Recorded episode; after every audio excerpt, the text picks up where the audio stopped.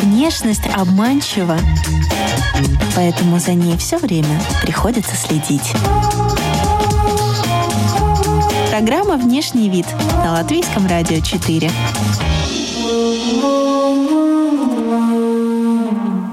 Можно ли выкупить костюм после спектакля? Примерка для себя и примерка для сцены. Разница ощущений. Самые трушные вещи артиста. Сегодня у нас внешний вид актера. И в этом выпуске вы услышите. Актер захотел выйти то ли в антракте, то ли после спектакля в каком-то э, средневековом доисторическом костюме, его воля. Борода — это порода, черт возьми. Я, в принципе, начал менять свой гардероб где-то, ну вот, в 30. Режиссер тоже любит подумать о внешнем, не только о смыслах. И что было важно для кастинга, ушная раковина. То есть у нас как-то там похожи уши. Есть майка, которая, сейчас я скажу, 20 а, лет была по-моему, 20 лет, ну, который получается 14-15 лет. Я просто не выкину, потому что она была получена на фестивале имени Олега Ефремова и вручена самой Анастасии Олеговны Ефремовой. Я никогда ее не выкину, хотя пора бы уже ей мыть полы. Здравствуйте, дамы и господа. Вы слушаете радиопрограмму и подкаст «Внешний вид» у микрофона Алиса Орлова. Вы можете слушать нас в 10.10 .10 э, по пятницам и на всех популярных платформах. И сегодня с нами прекрасный гость Родион Кузьмин Рейзвих, актер театра, кино, дубляжа.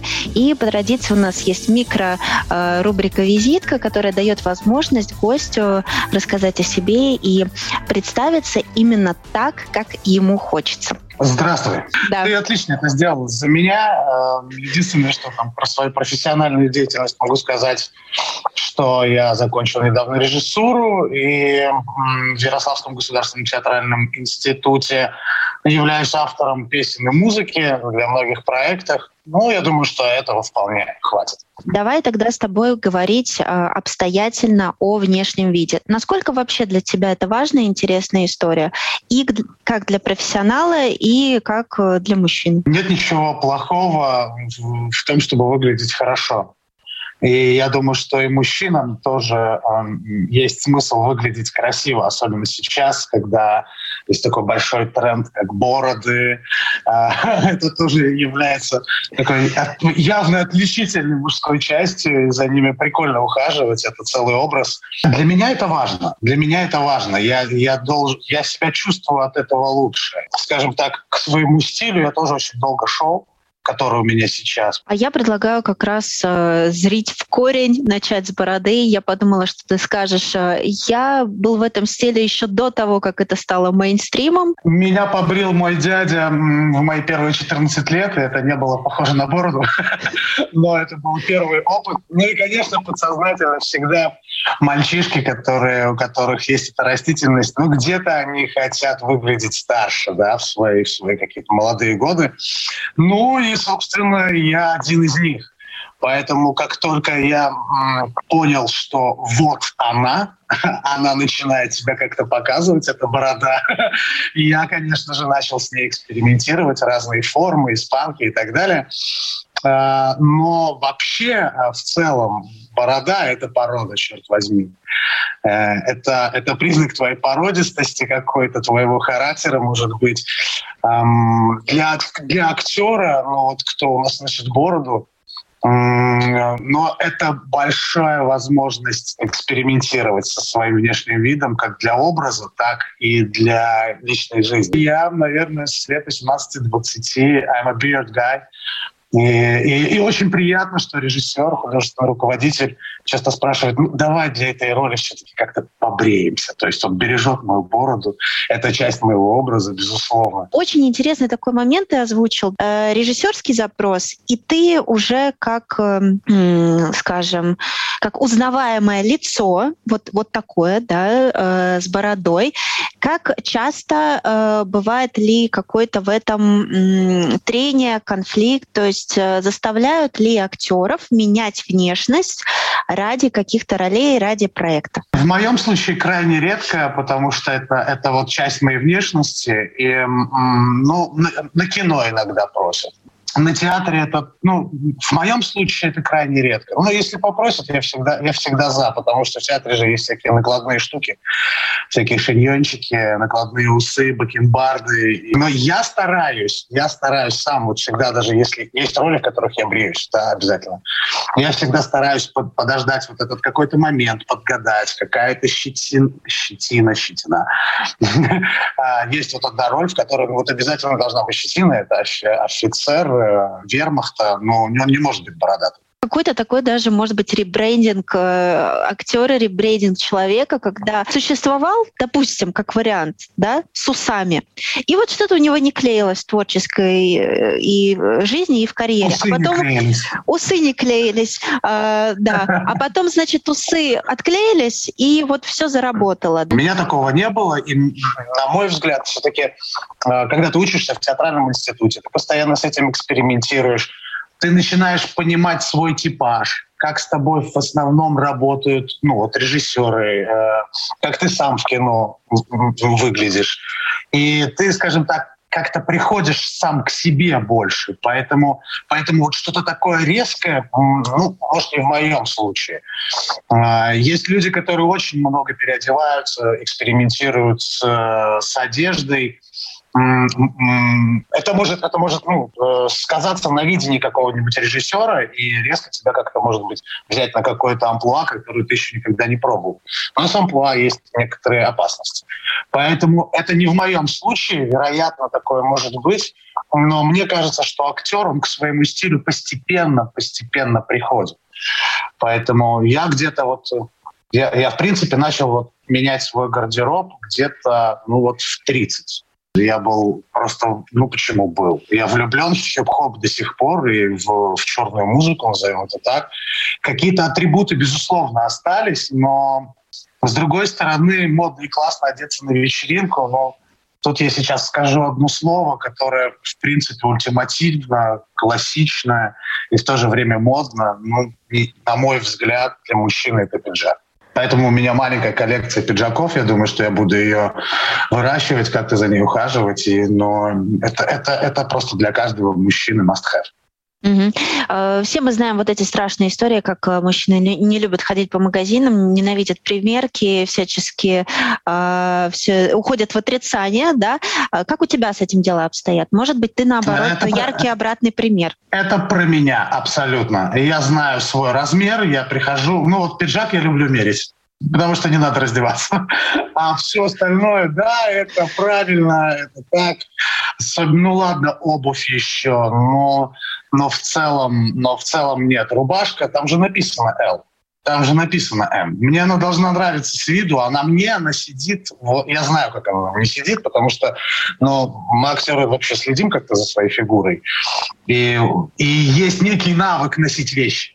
То есть эм, есть вещи, которые ну, вот сидят на тебе, а есть вещи, в которых ты выглядишь, да, и все-таки рубашка такая штука.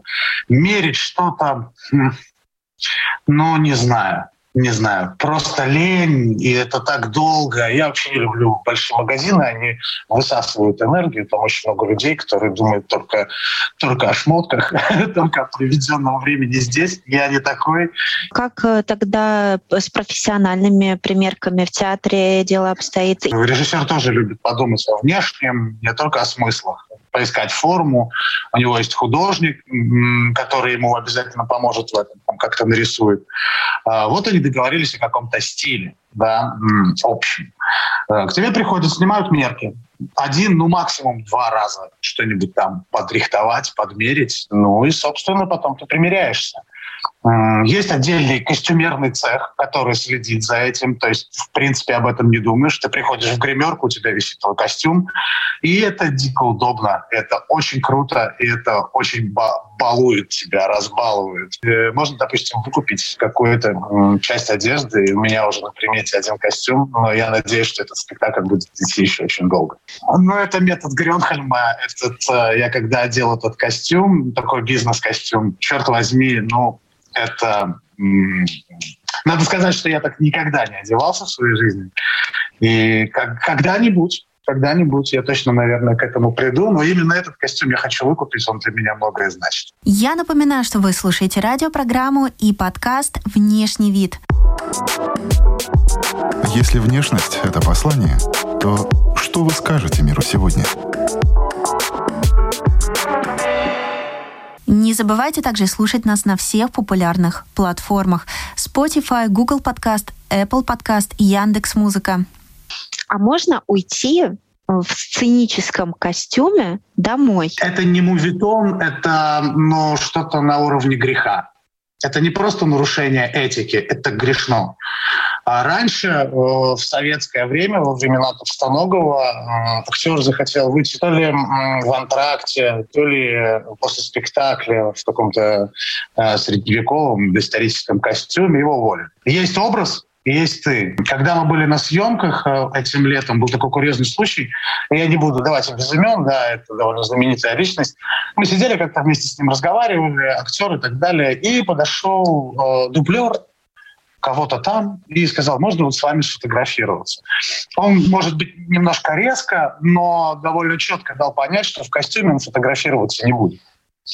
И, конечно, окружение, ну, там, гримеры, просто какая-то массовка, они так посмотрели надменно так на него, что, что это за надменный такой тон.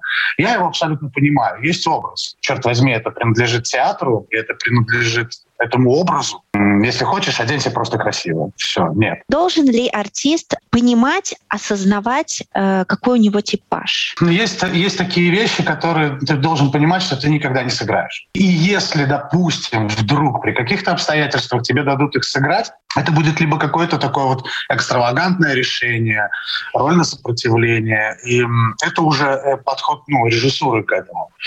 Но э, помимо твоего внешнего вида, да, там, а, как сейчас говорят, лук, да, помимо твоего внешних каких-то характеристик, эм, есть твоя органика. И человек, допустим, с очень открытым темпераментом, да, вот с открытой такой, с очень яркой психофизикой, которую у тебя вот только психофизику очень сложно повторить, да, она, она чисто твоя, это тебе присуще. Эм, когда особенно берут в кино, за этим очень сильно следят. Все-таки объектив, да, он это все, он это все очень увеличивает. А, поэтому надо уметь пользоваться своей органикой, своей пластикой, своим голосом. Ну, это, это must have. Очень часто бывает, режиссер от тебя что-то просит. Ну вот у меня такое было, когда я был еще ну, не совсем опытный артист. Эм, он что-то от тебя просит, а у тебя есть свое представление об этом. Так вот, оно не работает. Надо четко понимать, как это, как, как просьба режиссера может в тебе сработать так, чтобы это было органично, работало для кадра, если мы говорим о кино. В театре немножечко все сложнее. Первое появление на сцене персонажа, даже если там кто-то знает пьесу, кто-то не знает, ну, особенно женщины, это наш основной зритель, это где-то около 60-70% э, посетителей театра, в основном женщины. И то, на что первое они внимание обращают подсознательно, это обувь. Это целая история, конечно, так узнают персонаж. Если человек пьесу читал, он оценивает уже как придумку, как придумали его. И, в принципе, если это какая-то если это какой-то бал, да, там, Золушка, то же самое. Конечно, все же любуются платьями. Это, это, ты про это очень правильно сказала, это разговор некий. С обувью это вообще, это целая история по поводу обуви. Вот опять приведу спектакль. Мне самому понравилось, как режиссер и художник работали с обувью в спектакле э, «Это случилось в Виши». Несмотря на то, что там нету такой большой вариации этой обуви, но все довольно четко и логично подбиралось. Поэтому ну, вот с обувью вообще все очень интересно. И, mm-hmm. и это не просто так. Это действительно... Да, многое зависит от жанра. да, много зависит. Если музыкальная драма, то это вообще отдельная история. Если вы много танцуете, то желательно, чтобы обувь была сделана под тебя. Там в спектакле, а, как вот в графе Монте-Кристо, могу раскрыть такую штуку, почти э, у, всей массовки, которые танцуют, обувь на заказ. И это очень, это очень удобно, очень круто. Большие мастера делали. А вот в Виши мы с Иваном Свецовым играем эту роль в пару. Нам делали такие немецкие сапоги.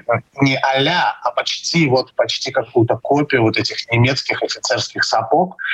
У каждого своя пара. И, и это было, ну, это, во-первых, это дико удобно, потому что в неудобной обуви что-то играть, во-первых, травматично, во-вторых, сложно. Поэтому вот этот опыт, ну вот обратите внимание, будете на спектаклях, обязательно обратите внимание. Если внешность — это послание, что вы скажете миру сегодня?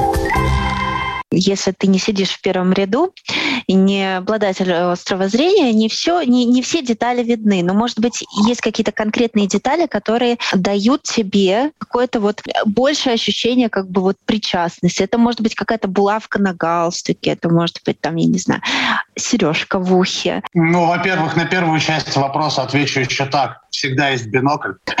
если, если хочется как бы зум-ин сделать, да. А, для меня, безусловно, такие совсем уж э, там, серьга для пирата, ну, это must-have, да, я там, допустим, про кукольный театр, когда мы говорим, такие вот маленькие какие-то мелочи, конечно, они добавляют тебе, ну, характера, безусловно, но здесь еще э, есть смысл говорить об аксессуарах и атрибутах всяких, такие как зажигалка, часы, да, там, ну, брошь, но брошью, наверное, роль я не сделаю, но зажигалку можно использовать. Нож, эм, какой-то какой-то а, а, атрибут профессии, да, допустим, отвертка. Ну, я просто сейчас такие банальные какие-то вещи говорю. До того, что вот эм, ты там играешь писателя, ну, первое, что приходит, это перо, да. А все-таки это большой такой предмет, которым очень можно много что сделать по форме.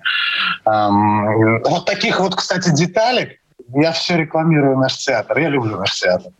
Э, вот таких вот всяких маленьких деталек э, вы можете наблюдать в спектакле э, «Рига Голливуд».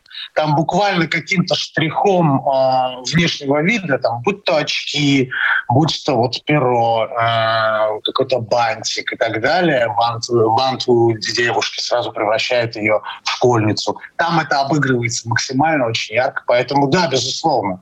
Но вот зажигалка в методе Грём Стокгольма, она там, это целый инструмент. Поэтому, да, это такая филигранная работа режиссера который, вместе с актером, которые вот вкапываются в этот образ и не просто придумывают, что бы у него могло еще быть, а как бы это могло еще работать. Поэтому, безусловно, аксессуары — это большая такая черта для образа. Но есть сейчас какая-то тяга к минимализму, таким э, минималистичным по атрибутам, постановкам? Ну, все-таки да, наверное, к минимализму, какой-то строгости, потому что э, ну, в, вот в этом минимализме, в строгости вот этих линий, цветов, но, по-моему, чуть-чуть видны детали э, в первую очередь. Потом, ну и хм, вот эта помпезность зависит от жанра, ты знаешь. Допустим, э, режиссер э, женщина, она может этим владеть очень хорошо, это скомпонировать вместе с художником. Я все-таки больше вот какой-то строгости к нахождению такого одного общего тона а, на, для спектакля.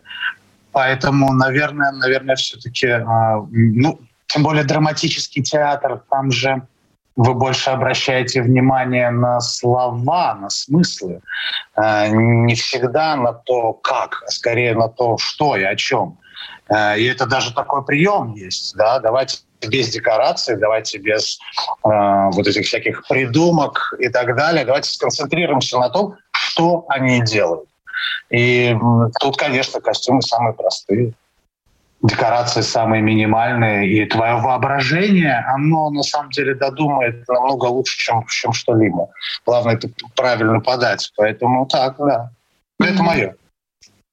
Скажи, тебя состаривали когда-нибудь для съемок? Да, конечно. Ну, для съемок нет, скорее загрязняли, кровавили. Я был, я был дублером Микки Рурка, это был вообще очень крутой грим.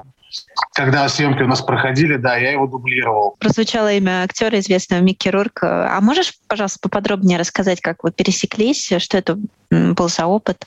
Мы не пересекались. То есть у нас не, мы, мы друг друга не видели. Хотя если бы я его увидел, я бы, наверное, на него напал за роль рестлера удара на Ароновске. Эм, может быть, там есть, как сейчас буду слушать фанаты Микки Рурка и скажут, ну, что ты там такую попсу вспомнил. На мой взгляд, это одна из его лучших драматических ролей. И, и наверное, и хорошо, что мы не встретились.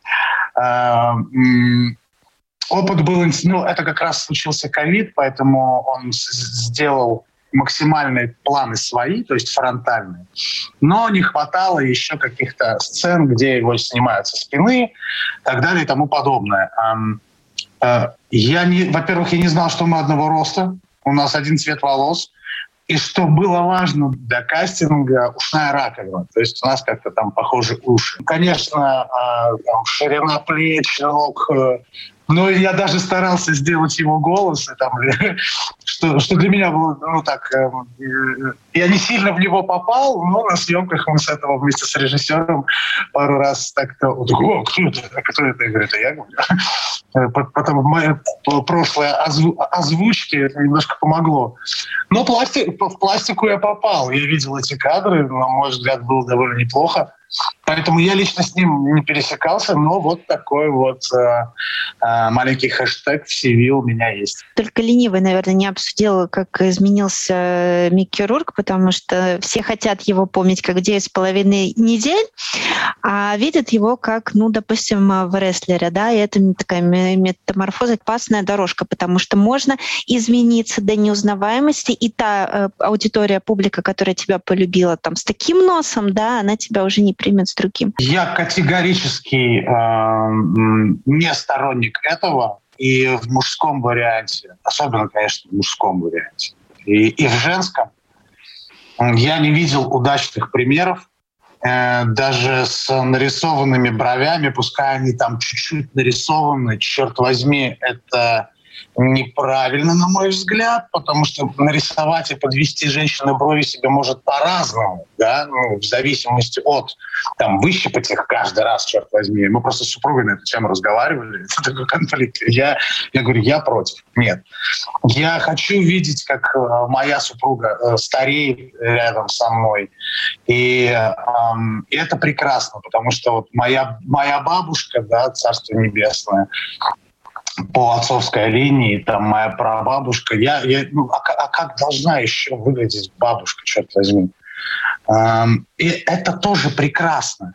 И, и, я понимаю, что это травма для женщины, да, потерять вот свой такой вот вид э, и там первые какие-то морщинки. Поверьте, человек, который вас любит, он любит каждую вашу морщинку. Не надо, это того не стоит. Да, это круто, что это, что это развивается. Бывают какие-то травмы, бывают, э, ну, бывает всякое в жизни, и слава богу, что это может исправить. Да, я знаю, да, я знаю некоторые случаи, но когда ну, действительно операция м, сделала там нос, ухо, да, там так, как человеку хотелось, вероятнее, он стал эстетичнее выглядеть. Но это, так, это такие единичные случаи, действительно встречаются. Не могу в этом отказать, да, действительно. Но по поводу мужчин, ну уж точно нет. Даже какие-то шрамы, ну, у меня они присутствуют на лице. Эм, портит это, не портит. Да нет, что-то, черт возьми, но на мужчине должно быть время. На нас, на всех должен есть отпечаток времени. Даже если он сделан, ты все равно его очевидно видишь. Не надо в каждом, в каждом, в каждом возрасте, на мой взгляд, во внешности есть что-то прекрасное. И если ты попробуешь это убрать, то ты, а, наверное, выпятишь свой комплекс по, по, по поводу этого. Не надо, надо проще к этому относиться. Это всегда можно компенсировать своим внутренним миром и чувством к этому. Когда вот человек на себе крест ставит и перестает за собой просто ухаживать в отношении там, фигуры, тела, еды и так далее, вот, вот это тоже, это, это тоже туда же. Поэтому просто не переставайте себя любить в этом отношении, за собой смотреть, и каждая ваша морщинка, шрамик, там какое-то топыренное ушко, оно ваше. Я много смотрела видеороликов э, э, на тему кинематографа там 30-х, 40-х, 50-х, и все время там упоминается, э, насколько важна работа осветителя, да, потому что вот как скульптурируется лицо, где-то подсветить, где-то затемнить. Такая работа была проведена с Марлен Дитрих. Но надо все-таки отличать свет театральный, да, на большой сцене и свет э, в объективе, будь то либо фото, либо видеосъемка, э, и все-таки камерный свет театральный вот, для большой сцены, тоже разная история. Я сам с этим много очень экспериментирую и мало об этом знаю. И там на своем опыте могу сказать, что ну, чем больше световых приборов и возможностей у тебя это настроить, тем действительно картинка интереснее. Но вот есть самый классный пример, это вот э, посмотрите картины Рем, Рембранта, да, э, и вот есть такое понятие целое, рембрандтовский цвет. цвет. Очень интересная штука. По поводу Марлен Дитрих, э, да, действительно, у нее там как-то что-то он там, то ли не снизу ее наоборот, а как-то сверху он ее немножко и сбоку подсвечивал, и что как бы выпрямляло ее лицо. И на всех фотографиях она именно при этом свете. Вот, кстати, можно посмотреть. Но для больших сцен это не столь важно. Там, там, там уже гримом можно, в принципе, скулу, скулу собрать. Да, как-то, если мы проекты, как-то сделать себя там выпуклее или наоборот, э, то есть рельеф как-то прибавить. Э, то есть свет, свет разную функцию играет, поэтому тут в зависимости от. И, в принципе, есть, конечно, есть выгодные такие тип, типажи, а, особенно у мужчин, которые как бы ты ни светил, это всегда будет вот он.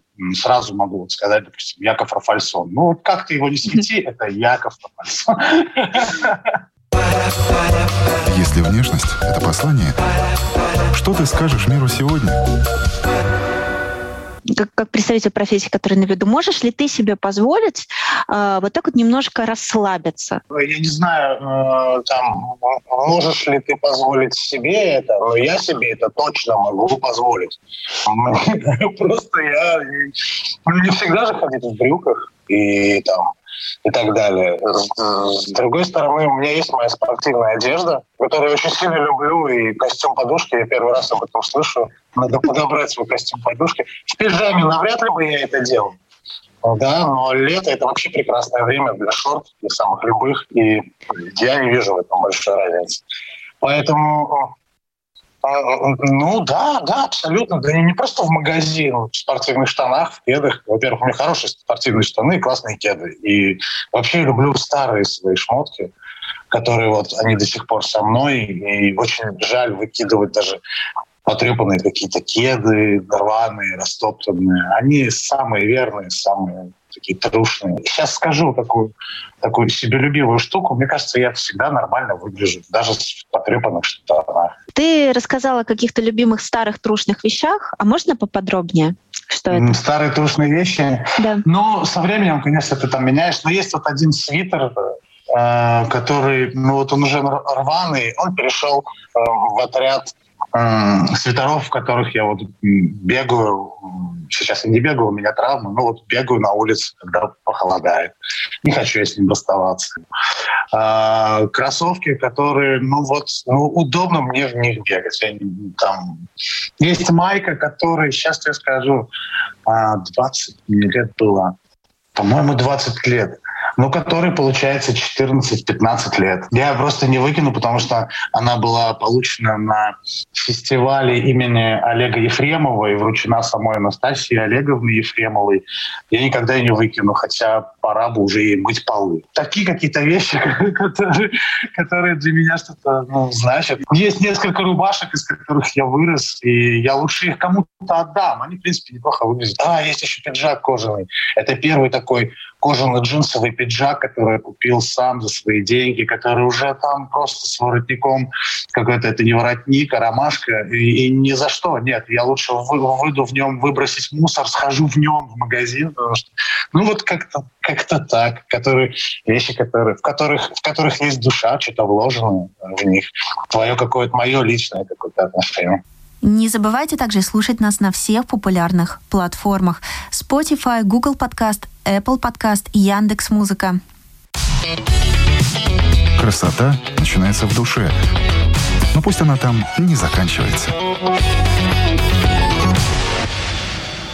Про антагонистов, протагонистов и вот про образы плохих э, парней, хороших парней, почему они так часто очень э, такие стереотипные, да, и атрибуты у них тоже, в принципе, одинаковые, повторяющиеся, да, такие каноны, скажем так, плохого парня, хорошего парня. Конечно, зависит от жанра.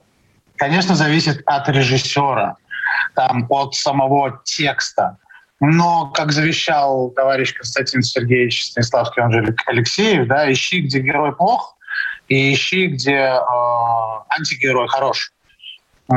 Поэтому в, отношении внешнего вида, но если, если плохой герой выглядит плохо, то это масло масляное. А если, а, а если Квазимода, ну, если Квазимода будет где-то красавчиком, просто горбатым, то ну, это не сработает. Поэтому есть какие-то каноны выражения. Ну, они, они существуют. С другой стороны, хм, мне кажется, все-таки скорее поступки раскрывают, а, а человека, там, хороший он или плохой. Тут тоже такая двойственная грань, это зависит от твоего восприятия.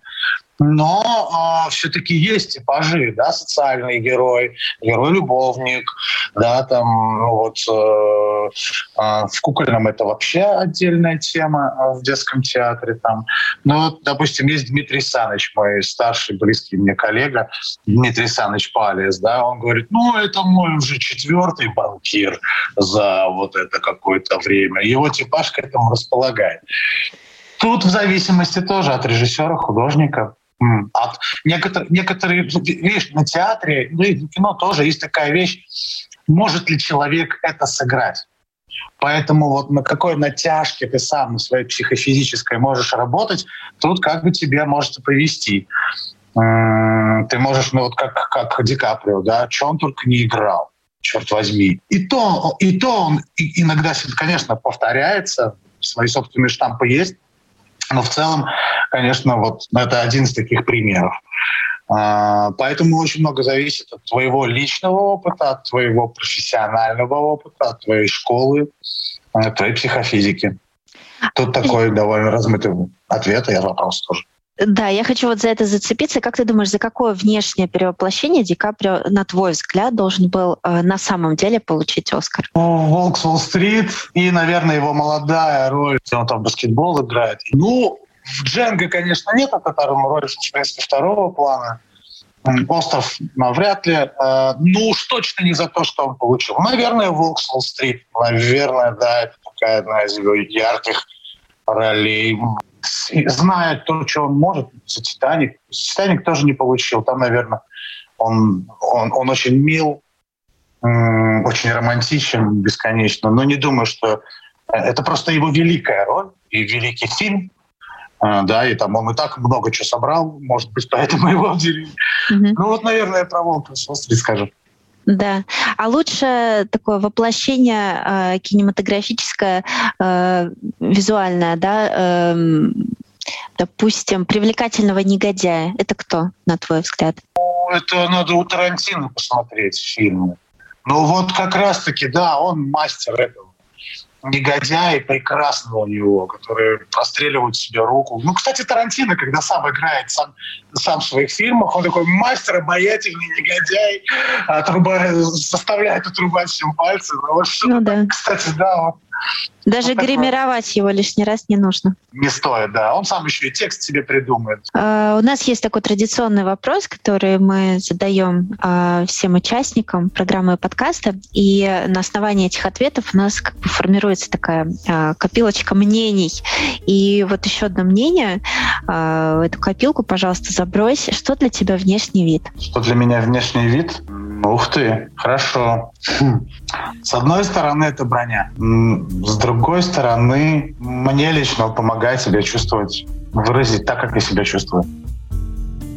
Вы слушали «Внешний вид». Мы говорили о том, хотят ли режиссеры лишить артистов бороды, можно ли выкупить костюм после спектакля, примерка для себя и примерка для сцены, есть ли разница ощущений, и о самых трушных вещах. Сегодня вы слушали «Внешний вид» актера, и с нами был Родион Кузьмин-Рейзвих. Слушайте нас по пятницам в 10.10 и как подкаст на всех популярных платформах. У микрофона была Алиса Орлова. До новых тем, до новых встреч, до новых трендов.